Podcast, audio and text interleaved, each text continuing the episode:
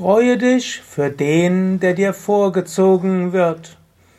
Kommentar zum 281. Vers des Vivekachudamani. Shankara schreibt, durch das Studium der Schriften Shruti, durch Nachdenken Yukti und durch eigene Erfahrung Svanubhuti erkenne, dass dein wahres Selbst das Selbst von allem ist. Beseitige die irgendwann aus Trugbildern entstandenen Projektionen auf das Selbst. Ja, ich möchte ja in diesen Versen Vedanta anwenden auf Alltagssituationen.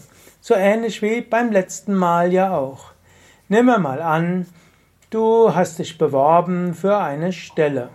Hm, du hattest ein Vorstellungsgespräch und jemand anders hatte auch ein Vorstellungsgespräch, jemand, den du kennst und vielleicht sogar jemand, wo du annimmst, du weißt eigentlich besser und du bist dort besser geeignet. Es ist kein Mensch, den du, der dein Freund ist, aber du kennst ihn oder sie.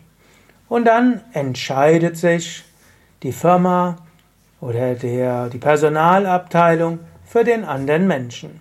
Du bist wütend, ungerecht, wahrscheinlich kennt der irgendjemand, ungerecht ist diese Welt und du schimpfst oder du bist traurig oder und so weiter. Halte einen Moment inne. Du bist nämlich nicht nur das Selbst in diesem Körper, du bist auch das Selbst im Körper des anderen. Freue dich für ihn oder für sie. Sei dir bewusst, Du bist das Selbst in allem, Sarvatmya, dass du bist im Selbst von allen. Daher, wenn jemand, wenn ein anderer Körper diesem Körper vorgezogen wird und der andere die Stelle bekommt, die du gerne hättest, freue dich darüber. Freue dich für den anderen.